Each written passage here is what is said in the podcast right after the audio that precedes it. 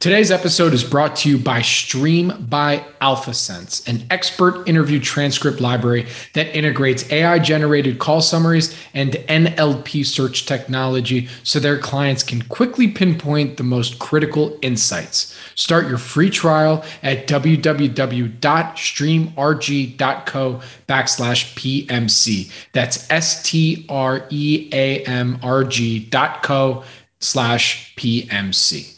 This podcast is for informational purposes only and is not an offer or solicitation of an offer to buy or sell securities. S N N Network, S N N Incorporated, and the Planet Microcap Podcast and the representatives are not licensed brokers, broker-dealers, market makers, investment bankers, investment advisors, analysts, or underwriters. We do not recommend any companies discussed. We may buy and sell securities in any company mentioned and may profit in the event those securities rise in value. We recommend you consult with a professional investment advisor, broker, or legal counsel before purchasing or selling any securities referenced in this podcast. Podcast. Welcome to the Planet Microcap Podcast. I'm your host, Robert Kraft. Thank you all so much for the support and for tuning in.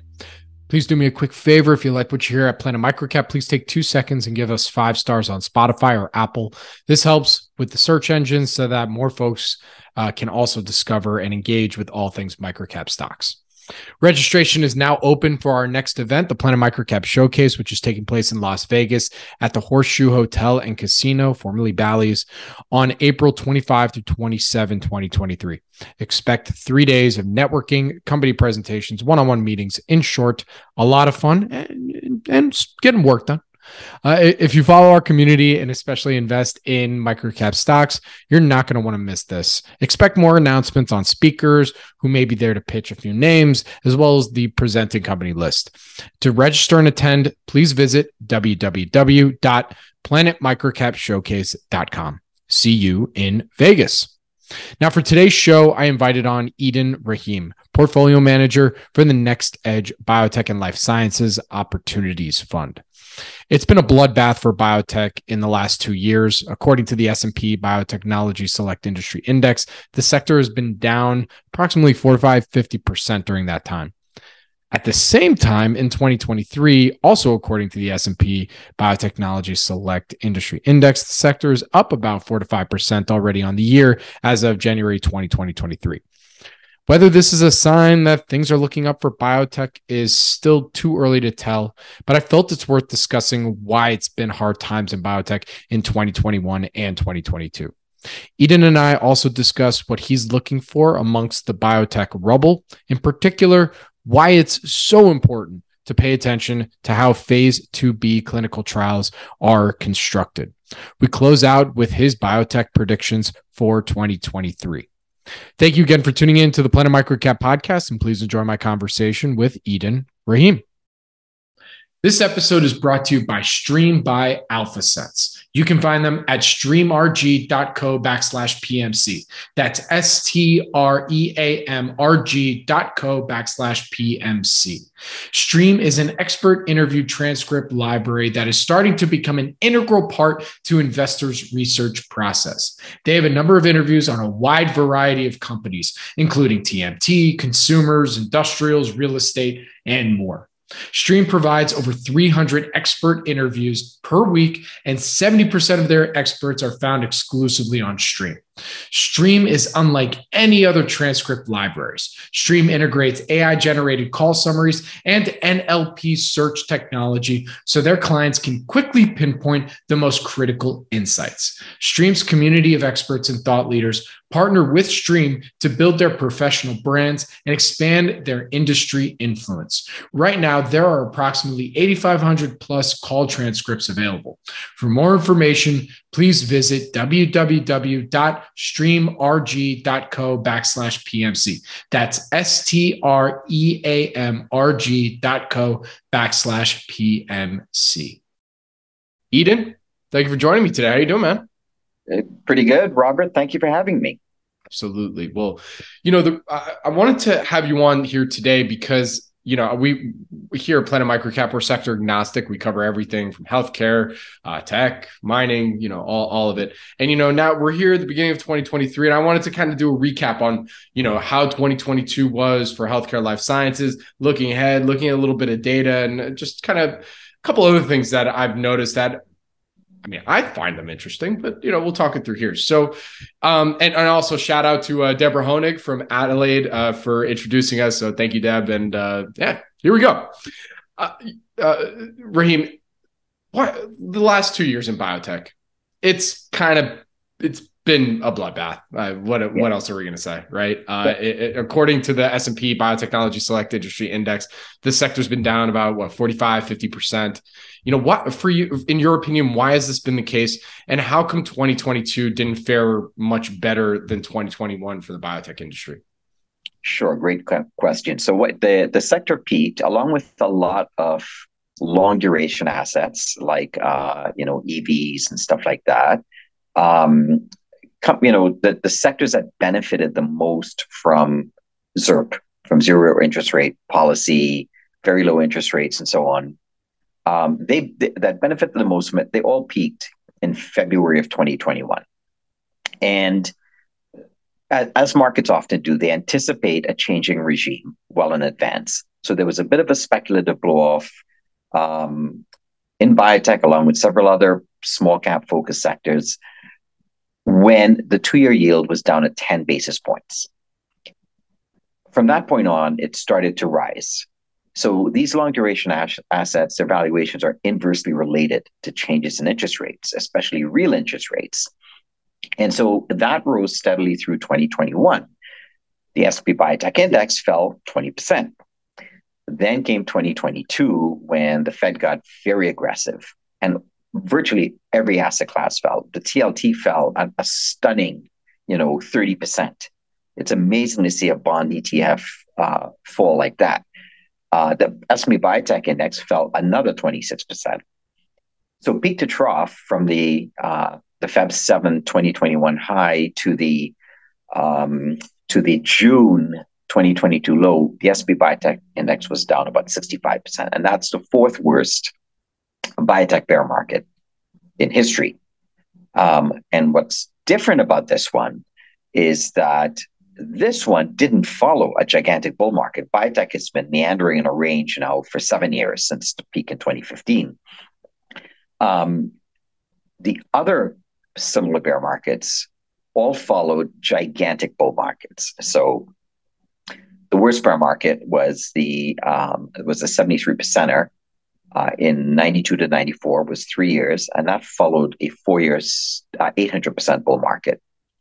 The seventy percent bear market in uh, two thousand one, two thousand two followed a one thousand percent bull market from nineteen ninety-four to two thousand. This one, there was no such thing. So what it's effectively done is taking taken biotech stocks down to valuations um, I have not seen in my career. So it's a it's a it's a variety of things. We have the interest rates, we have the risk-off positioning as the market became concerned. Um, yield curve increasingly inverting, which in a sense, believe it or not, is actually not a negative for biotech. I'll get into that later on.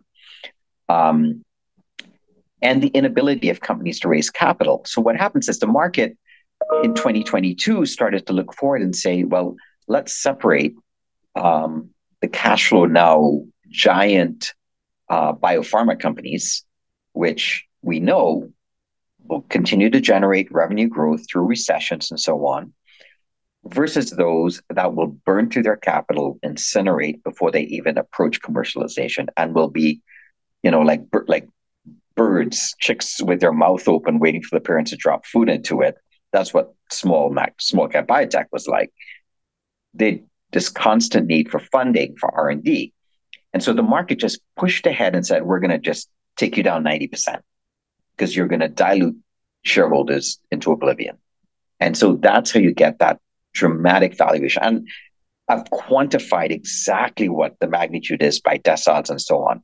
And uh, I think I sent it to you. Absolutely. I mean, it's it's so, it's so interesting when you take in macro market conditions and you start think and and then you apply that to how you should think and evaluate. You know, the this we're microcap pod here, so you know companies three in the biotech space, three hundred million market cap or less, because nothing really changes in the sense that you know these are companies that are they're always going to be having to raise capital for the most part, right? Right. I mean, not everyone. You know, some yep. either you know get yep. taken out or they they do have good phase three or phase two, whatever.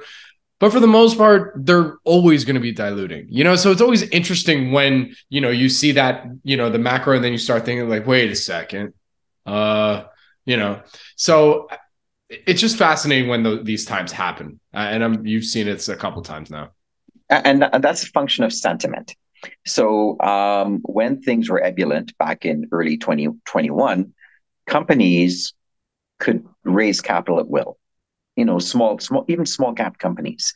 And I like hey, hey, real quick, and, let, and let's qualify yeah. that too, because in terms of raising capital, like there's that can mean multiple different things. So at that time, you know, at when when they were raising capital, it wasn't as value destructive, would you argue, or because you know share prices were you know much higher than they were today, they were raising them at better at better prices, right? So compared to what they are right now, because it's not that they can't raise capital right now, it's just way more difficult, and you're getting it at at, at uh let's just say in, in in structures that are not the most shareholder friendly. That, that's exactly right. So it, uh, when the market's buoyant, they're they're opportunistic, and and and and it's incumbent upon it to do it because you know they. They are spending shareholders' R and D, shareholder funding to, to fund R and D to generate ultimately, hopefully, long-term wealth.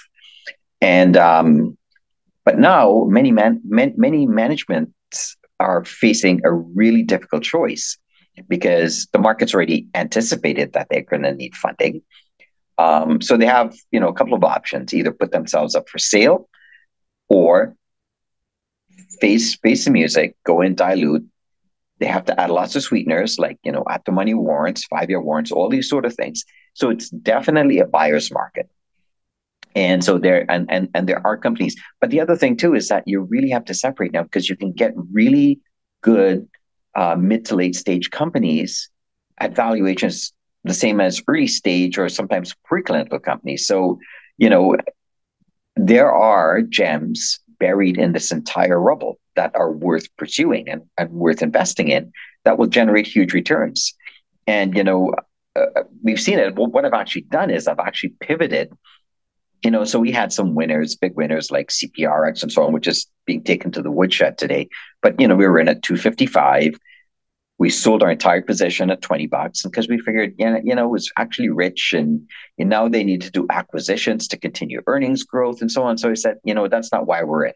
So we sold our entire position and we pivoted and used all the proceeds to buy um, promising um, late phase companies trading well below net cash, huge discount to net cash, have catalysts coming up. Um, and so we figured that the risk reward is way better. They've already been through Armageddon. You know, what risk are you taking buying a company at selling at one third to one half net cash with big catalysts up ahead, right? And so we are we are doing that this quarter. You know, it's not it's not necessarily that it's bullish, it's that the market's laid that opportunity on the platter for us. You know, and Yeah, no, you, you, and, and my, I would say to follow up on that, you know, you mentioned how there are, you know, hidden gems that you're finding amongst the rubble. And you mentioned a couple of your criteria here, trading at, I think you said third of net cash and then, uh, um, you know, big catalyst coming up. You know, tell us a little bit more about, you know, what you're now looking for amongst the, this two year ash heap uh, yeah. of a biotech industry that's been. Well, you know, I, so I, I want companies with, you know, significantly de-risked pipelines and technology. So some of these companies are in early commercialization, um, and the market is pessimistic as to whether they can achieve profitability. And that may be the case, but there's steps that they can take, and they also have the cushion. So one of the other things I do um, when I when I screen, so I screened over thirteen hundred healthcare companies based on net cash, so cash and cash equivalents minus debt. Um, I looked at things, um, debt maturing within one year. Um, I, I divided the net cash by the EBITDA to see how many years of burn were available to them. So, you know, if you've got multiple years of cushion, you are not compelled to come to the market in this valuation. Some of the other things I looked at was a relatively thin float. You know, so they have a float of around ten million or less. So, you know, I, versus companies that have one hundred million. And so, um, uh, and you whittle down this universe down and down and down. into, you know, about ten companies that we think the risk reward is set up really well. And, and, and, you know, again, all the C P R X proceeds and a few other companies that had, you know, had defensive properties, and, you know, C P R X was hitting an all time high, you know, up to a week ago. And so we, we bowed out and said, we're going to get a pretty good trade, we think, in Q one and Q two of twenty twenty-three that we have not seen in two years. And so, you know, those are the things, some of the things I looked at, and it was a lot of work because you're going through companies, you're whittling down, um, you're you're going on and, and you're listening to conference calls, you're running through all their decks, and and you start with a couple hundred companies, and you whittle it down to one hundred, then fifty, then twenty-five. And, you know, finally you get to about ten. And then after ten, you decide which five or six you're going to buy, right? Take a one, one and a half percent weight in each of them. Uh, but, you know, you're, for these positions, you're playing because you think they can be up two or three hundred percent. If, if the market just gets less pessimistic about them, you know, which we think is possible. So that's the approach for this component. Absolutely. So it's interesting that you brought up, you know, at this time that you're mostly looking at the, you know, early commercialization stage type companies, you know, so are you just completely ignoring right now some of the companies that may have, uh, you know, late stage phase two, even now in phase three? Are you kind of avoiding those at, at the moment? Not the phase threes, um, okay. but pre but pre phase two readout, pre phase two readout. Um, I'm always skeptical of those, except for um, companies in the C N S, central nervous system space, neurology companies. The market values those companies differently um, based on phase one data than it would oncology or anti-infective companies or, you know, some or antibody companies. They, they get valued very differently. It's way more competitive in those spaces than it is in C N S. Um, F D A conditions for advancing trials and approvals are very different for C N S versus other areas. So they get valued differently. So that's the only place I make an exception to the rule. Otherwise, um, virtually every investment um, I pursue in the clinical development stage are phase three, which is the wheelhouse for me. And that, that is, it's based on um, the fact that seventy percent of companies fail in phase two B. So pre-phase two B managements can make all these grandiose claims about how their, you know, you know, open label phase two data is better than that billion dollar commercialized drugs. You see it all the time, and it's annoying, right?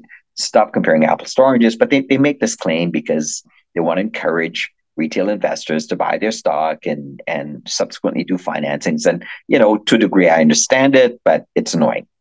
And um, so I pay no attention to that. And, and focus instead on um, what that phase two data is, how that phase two trial was designed. I speak to key opinion leaders to say, if this drug um, were approved based on the data that you've seen, um, would it matter to how you treated patients? You know, would it be first line, second line, third line, things like that? And if it doesn't really move the needle for them, I'm not interested.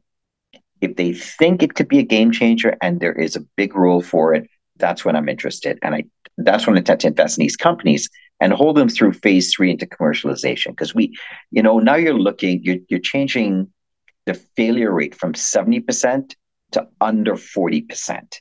And then you can further handicap that, the odds, by different variables. You know, the design of the phase, how well, how effective was the phase two design, how broad it was, how much information you gathered, and how much you can power the phase three for that.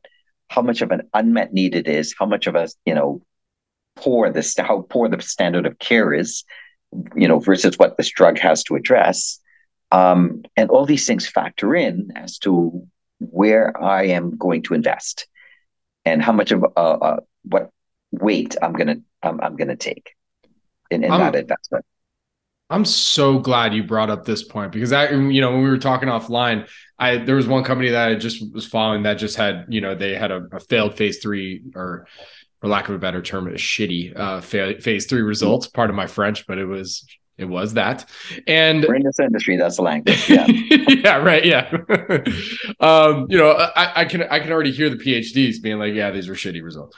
Um, yeah. but, but, um, And so it, when I, when I saw that news, I realized that on the pod, we hadn't really talked about why it's important to really understand, you know, once a company is in phase phase two, phase two A, phase two B, you know, why it's really important to analyze how that that clinical trial is structured, basically what you just said, because at the end of the day, that, you know, it sounds like it doesn't mean much, you know, because once you get to phase three, that's really when, you know, that's when the meat and potatoes really uh, come home to roost. You know, the, the management teams can make all these grandiose claims, because that's something that folks should really understand it when a company's in that phase two time period. That's not to say to just completely distrust anything management says that currently has a fa- phase two ongoing trial, but you really need to pay attention.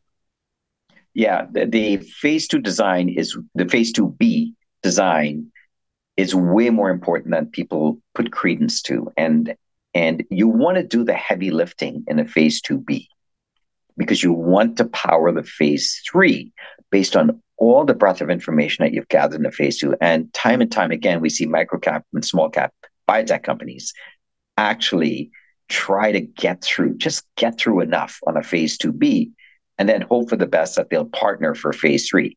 And what you end up with is all these mothballed um, phase two B trials where they didn't really answer a lot. The N was small. Um, It, they didn't measure a lot of secondary endpoints. Uh, the, the patient population, there were doubts as to um, how appropriate it was, what the screening criteria was to get patients in, how reproducible it is. And so when these questions don't get answered, I see time and time again, the small cap companies, you know, they're so happy they they managed to squeeze to a, uh, through a phase two B. And then they they... They work on a large phase three to try and answer these unanswered questions. That is a huge risk factor. I think, you know, a lot of the, you know, the failed phase threes result from that versus a well-designed phase three where a lot of those things are answered going in. What are some indicators of that? Like, let's say you're a lay investor that doesn't know how to analyze or look at a phase two B, you know, structure, clinical trial, you know, are they answering all the endpoints? You know, because like the first thing that comes to mind for me is like, okay, we passed, we're out of phase two B, positive outcome, yep. You know, whatever. Now we have to gear up for phase three. Is that when you start seeing most of these companies raise way more capital than they probably need? And that's usually an indicator. So what happens is, is which is I, I like to invest in a post phase two B financing, or I'll wait. So, so what will typically happen? Suppose you report successful phase two B data. It, it it goes on my radar and it starts to become interesting to me. I'll look into it. So invariably, the market is pretty good at assessing how big an opportunity it could be for the company based on the data and how it stacks up with available treatments. So that's probably one of the first things, uh, the market indicator as to Um, the response to the phase two B data.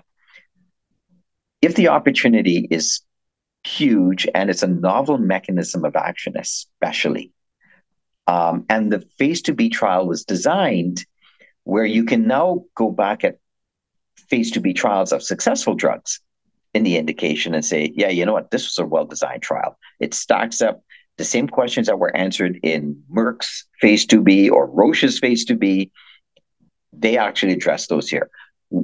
The first red flag is when you start to see that in their phase two B, they haven't answered questions that were that were answered in a large pharma or biopharma company's phase two B.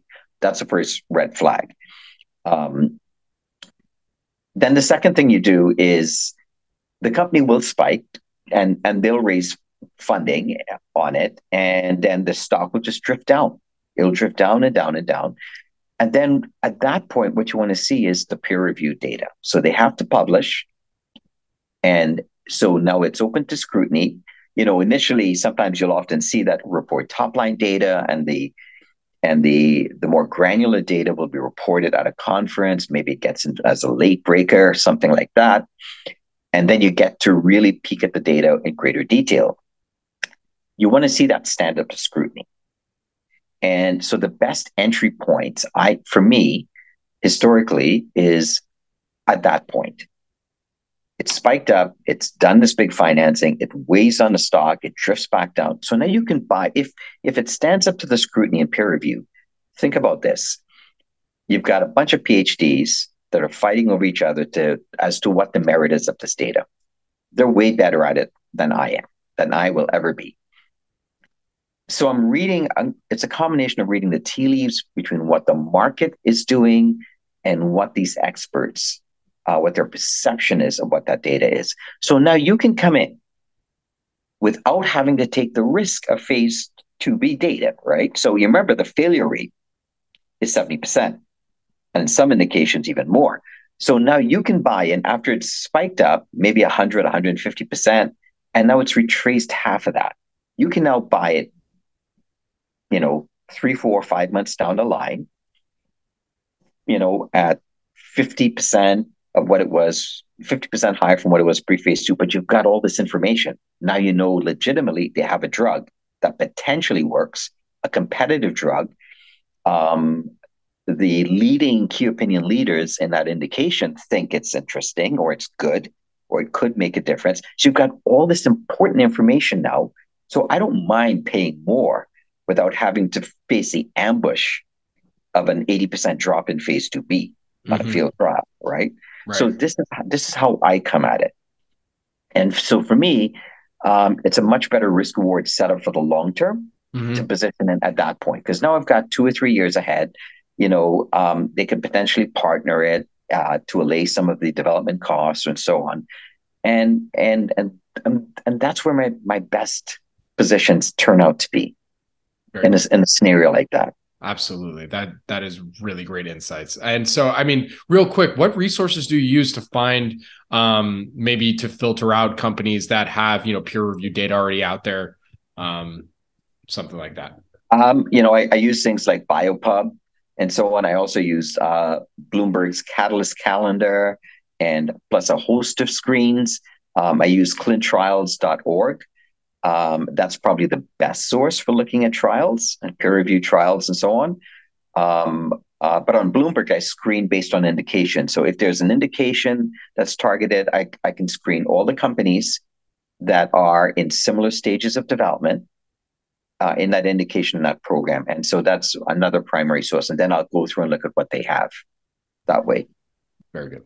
All right. So that, that concludes our talk. I really wanted to talk to you about that today because, you know, yep. and I'm glad you brought that up talking about. So if everyone, if there's one thing that you took away, you know, whether it's a current market sentiment, anything like that, no matter at what point we are in the macroeconomic, how things are relating to one another, definitely listen to what Eden said, having to do with phase one, phase, well, not even phase one, but at least phase two, phase three trials and understanding the key different uh, differences there and what you can look for. So now wanted to quickly transition because, um, you know, going back to, you know, thinking about where we're at right now, you know, yep. maybe we're coming out of this, you know, two year bear market, whatnot, you know, um, were you at J P Morgan this year? Did you go to the, the healthcare no, conference? I, so I, I used to go in the nineties and early two thousands okay. and I stopped going. It's a zoo.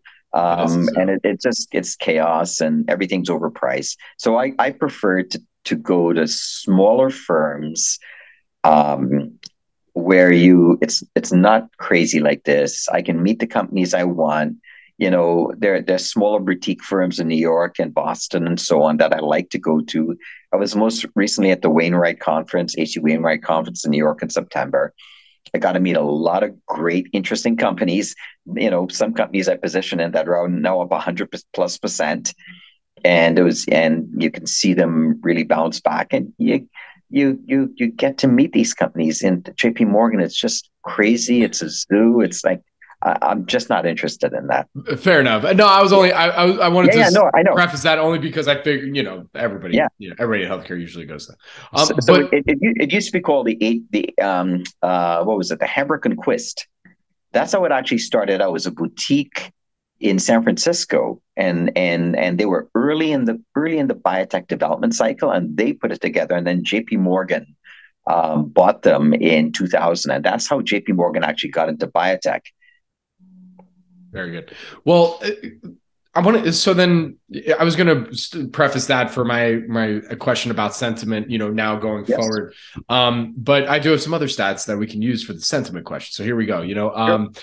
We just rebalanced our index that we follow here. It's a generalist microcap, Planet Microcap Index. Healthcare companies, the top fifty, uh, we have the top fifty by performance.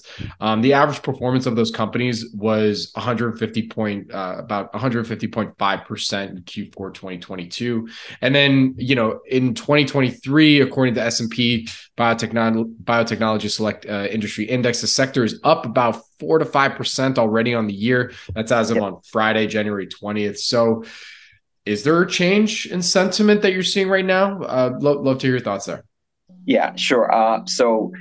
There are several ways that I measure sentiment. Some of these are proprietary indicators, and we'll talk about them and what the readings were and sort of the multi-year extremes that they've hit.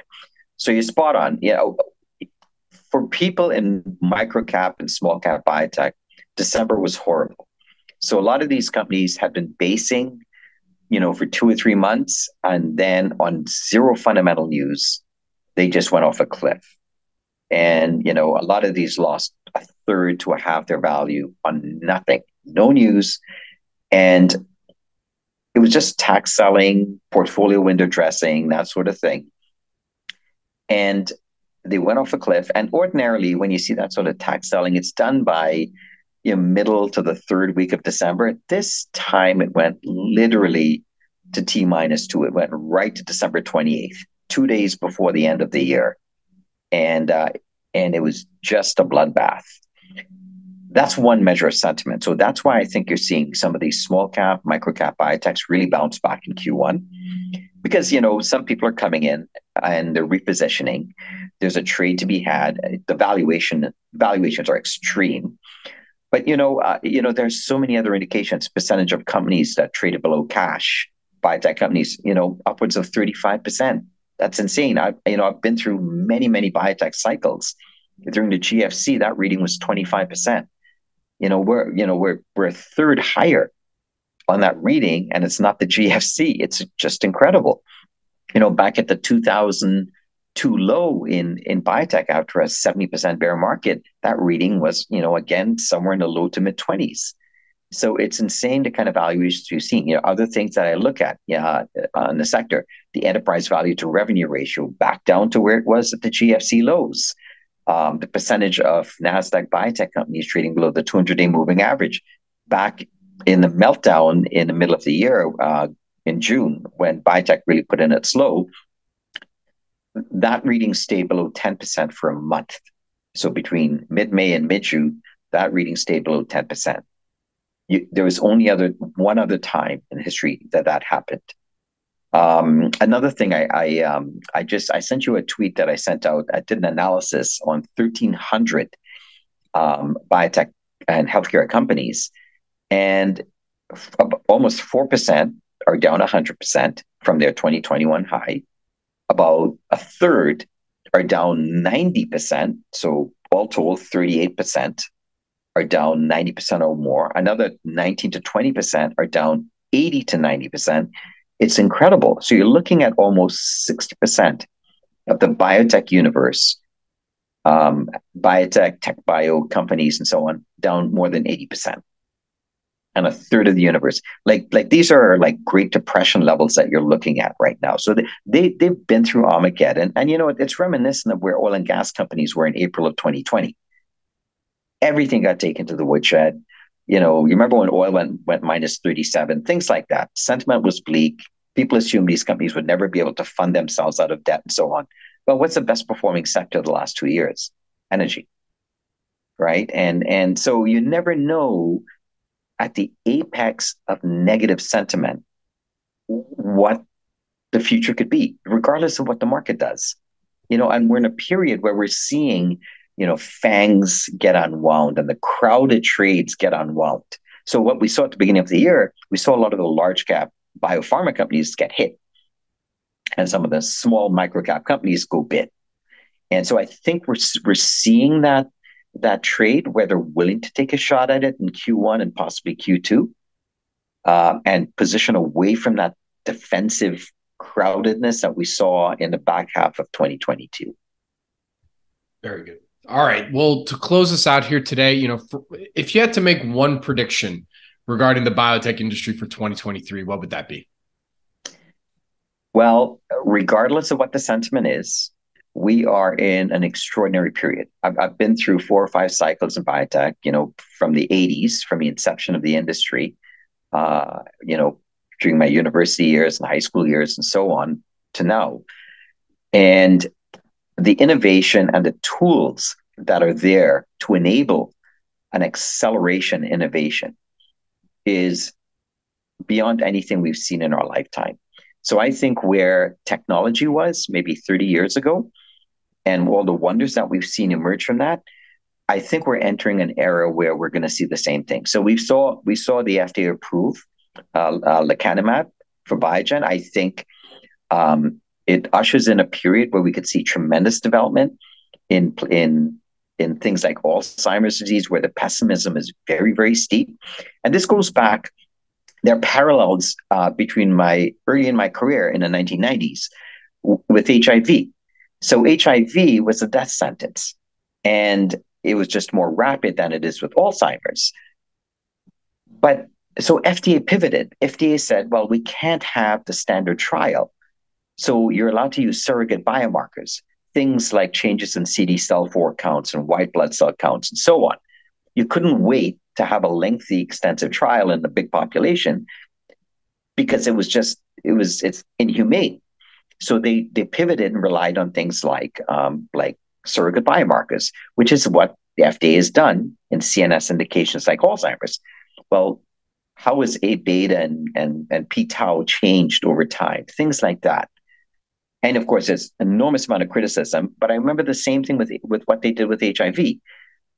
But there was enormous benefit to the community as a result of what F D A did in pivoting, and enormous wealth created for investors. I remember buying Biochem Pharma, who had developed Epivir or three T C, um, that became a billion-dollar drug, Triangle uh, Pharmaceutical that got acquired by Gilead, who had a once-a-day pill, Agouron Pharmaceutical, and Gilead. You know, during that devastating bear market in two thousand one, two thousand two, when biotech was down seventy percent, Gilead was up one hundred fifty percent. So what, long story short, biotech has that ability to create enormous returns when things normalize a bit. You know, like we don't need, we don't need a, a sector bull market. We just don't need this, this devastating, persistent liquidation that we've been through the past two years. If things, if it gets choppy and so on, it becomes a stock picker's dream, because you will find stocks that will generate enormous wealth for investors and benefit to society all at once. It, it is a virtuous investment. And I think in twenty twenty-three, it's going to be a stock picker's market. You will find great companies and they will be up two, three, four, five hundred percent. That's what I think. With that, where can our audience go and find more information on you, NextEdge Capital, uh, follow you on social media, the whole bit? Sure. I think I think the easiest thing is just um, I'm on Twitter, and um, I, I tend to avoid tweeting on individual stocks unless it becomes history to me. Uh, like, you know, a couple of companies this year has been acquired, um, Albreo and Concert, that I own. I only tweet about them after they were acquired. And, uh, you know, similarly, um, but I tend, you know, a lot of the indicators that we talked about today, I'll put that out. And I, it's it's really just good faith, just to help you put your finger up and see which way the wind is blowing in the sector. And, um, you know, enormous amounts of work and resources going to creating and maintaining these indicators and so on. And but I put it out there, and, and that's probably the easiest thing. So it's at Eden Rahim. Very good. Well, Eden, thank you so much for joining me today. Really do appreciate it. Good luck. Stay safe. And I look forward to our next update. Robert, thank you very much for the opportunity to chat about uh, the best sector in the world. Yeah, very good. Thank you. Cheers.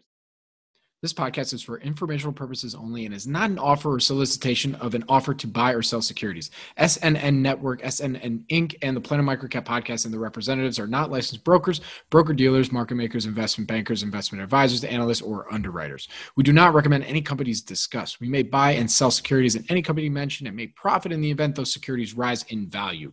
We recommend you consult with a professional investment advisor, broker, or legal counsel before purchasing or selling any securities referenced in this podcast.